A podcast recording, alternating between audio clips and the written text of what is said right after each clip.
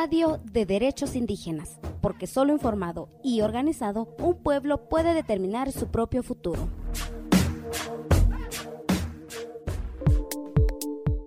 Bienvenidas y bienvenidos a este espacio informativo. ¿Cuáles son los últimos sucesos que involucran a los pueblos indígenas del mundo? Como parte del derecho a la información Cultural Survival, le presenta este noticiero con notas relevantes de Latinoamérica, África y Asia. Puede escuchar, descargar y compartir de forma gratuita.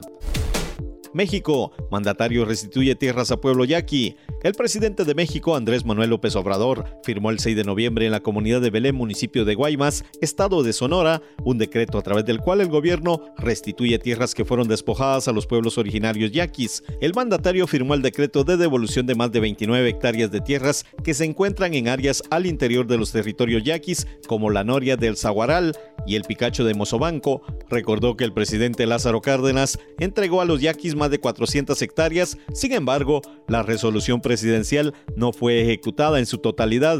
De acuerdo con medios locales, la restitución de tierras es parte del plan de justicia del actual gobierno mexicano hacia los yaquis, a quienes les fueron arrebatados terrenos ancestrales a lo largo de nueve décadas.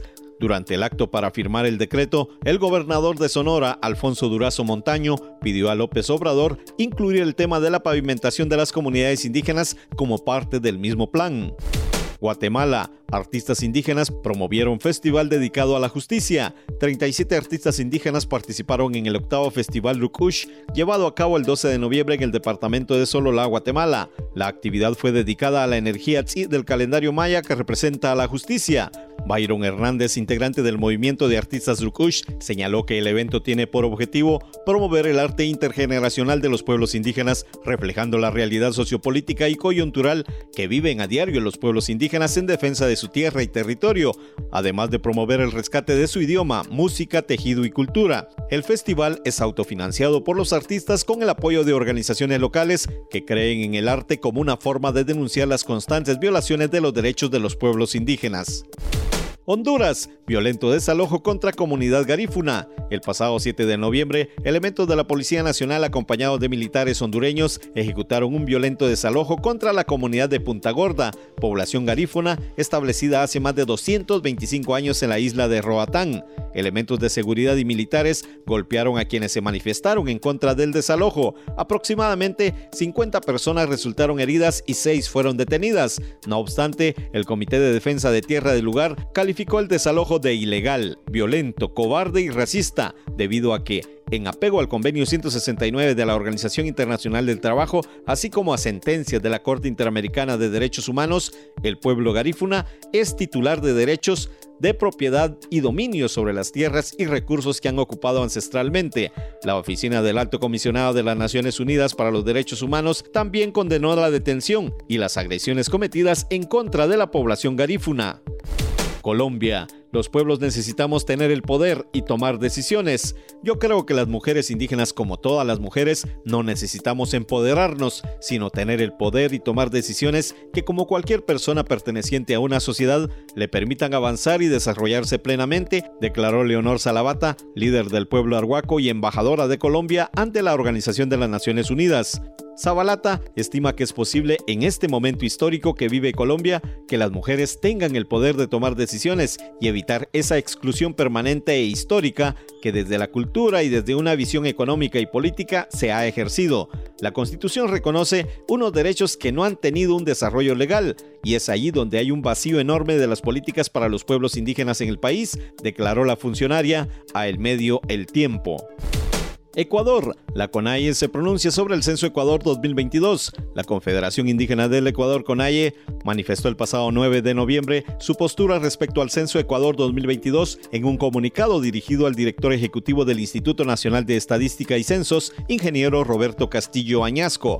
Este no puede significar un genocidio estadístico ni una herramienta política o judicial al cuestionar la primera etapa del censo que culminó sin mayor conocimiento y participación de los pueblos indígenas ante la falta de orientación y sensibilización sobre la importancia del derecho a la autoidentificación. A la vez preocupa la falta de capacitación de los 18.000 censistas para interactuar con los pueblos y nacionalidades. El censo, que abarca 18 pueblos y 15 nacionalidades originarias, no puede convertir a la población indígena en simples objetos de medición, como ha sucedido históricamente. Por ello, la Confederación Indígena han hecho observaciones a los criterios técnicos, metodológicos y estrategias operativas para ratificar el enfoque intercultural y plurinacional de la misma, concluye. Perú, gobiernos autónomos amazónicos exigen cese a la expansión petrolera. Representantes de las naciones Wampis, Chapra, Candozi, Aguajún y Achuar exigen el cese de la expansión de la frontera petrolera y se oponen a nuevas concesiones. Asimismo, demandan la anulación del lote de hidrocarburos 64, adjudicado a Petroperú y ubicado en el territorio ancestral de los pueblos Achuar y Wampis. El acuerdo se adoptó en la quinta Asamblea de las Naciones Originarias, realizado los días 6 y 7 de noviembre, donde se trató la problemática de la industria petrolera y los derrames en los territorios indígenas. La actividad de hidrocarburos en el lote 64 implicaría la destrucción de biodiversidad y la alteración de varios sitios sagrados que pertenecen a los territorios ancestrales de los pueblos Achuar y Wampis, afectando seriamente su subsistencia, razón por la cual los gobiernos han manifestado su oposición, asimismo su rechazo a la militarización de sus territorios que pretende promover Petroperú con el pretexto de la protección del oleoducto norperuano. Guinea Ecuatorial, Afropoderosa, la influencer del Problemau que planta cara al racismo. Para seguir avanzando hacia una sociedad sin racismo, lo primero es la educación. Hay que explicar mejor la historia, señala Perla, la activista antirracista, feminista y antihomófoba, nacida en Guinea Ecuatorial hace 31 años y asentada en el barrio del Ponlenau de Barcelona, España, hace 12 años. Afropoderosa, como la conocen sus seguidores, cuenta con 400.000 seguidores en sus redes sociales, comparte información sobre África, sus culturas y trata de desmentir estereotipos y prejuicios. También reivindica el derecho de las mujeres negras a salirse del canon de belleza occidental. Ella reafirma que la educación es la solución al racismo. Perla es una de las fundadoras de la entidad Somos Parte del Mundo, que ayuda a la comunidad LGTBI en Guinea Ecuatorial. Nigeria. Inundaciones provocan el desplazamiento de millones de personas.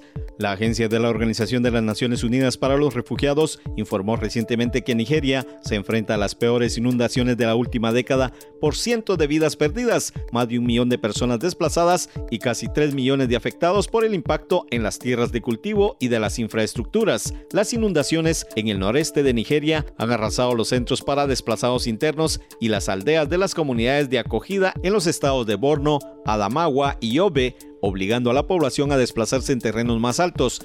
Esta situación está incrementando los riesgos de enfermedades como por ejemplo el cólera, la malnutrición, pero también los riesgos de protección, ya que esta zona se ve afectada no solo por las inundaciones, sino también por un conflicto y la presencia de grupos armados que incrementan los riesgos que sufren estas poblaciones, afirmó la portavoz de la agencia, Olga Zarrado. África se cuadruplicará la cantidad de tierra asignada a la explotación de petróleo y gas.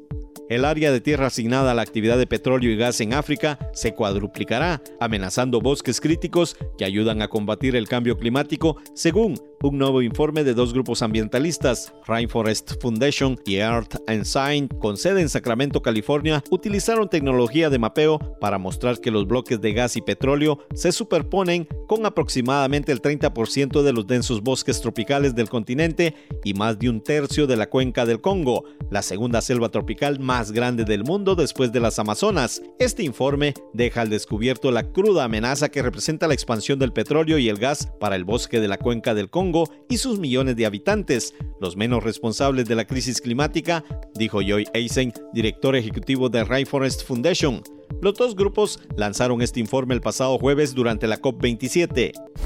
Bangladesh. El cambio climático multiplica el riesgo de desplazamiento y migración. El gobierno de Bangladesh, la Organización Internacional para las Migraciones y el Foro de Vulnerabilidad Climática pidieron conjuntamente una mayor acción global para abordar la migración y el desplazamiento inducidos por el clima. En un evento paralelo durante la COP27 en Egipto, los participantes reconocieron que el cambio climático es un multiplicador de riesgos para el desplazamiento y la migración. millones de personas en todo el mundo se verán afectadas por el desplazamiento inducido por el clima a menos que se tomen medidas inmediatas, señaló el comunicado de prensa emitido por la Organización Internacional para las Migraciones de Bangladesh. Según el informe global sobre desplazamiento interno 2021, más de 200 millones de personas podrían convertirse en migrantes climáticos internos para 2050, según el comunicado de la organización.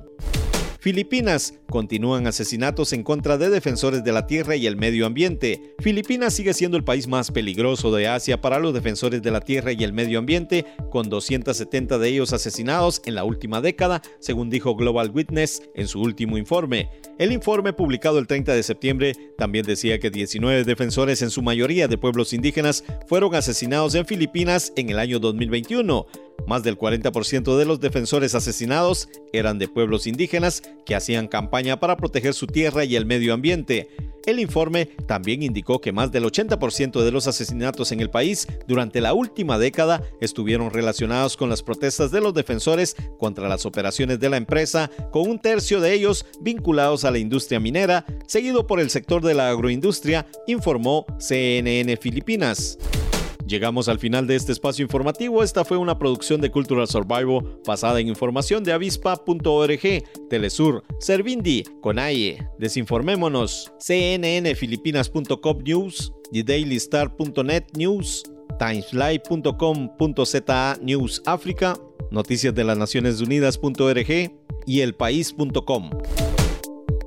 Cuéntenos qué desea escuchar sobre derechos de pueblos indígenas. Búscanos en Facebook y Twitter como CSORG72.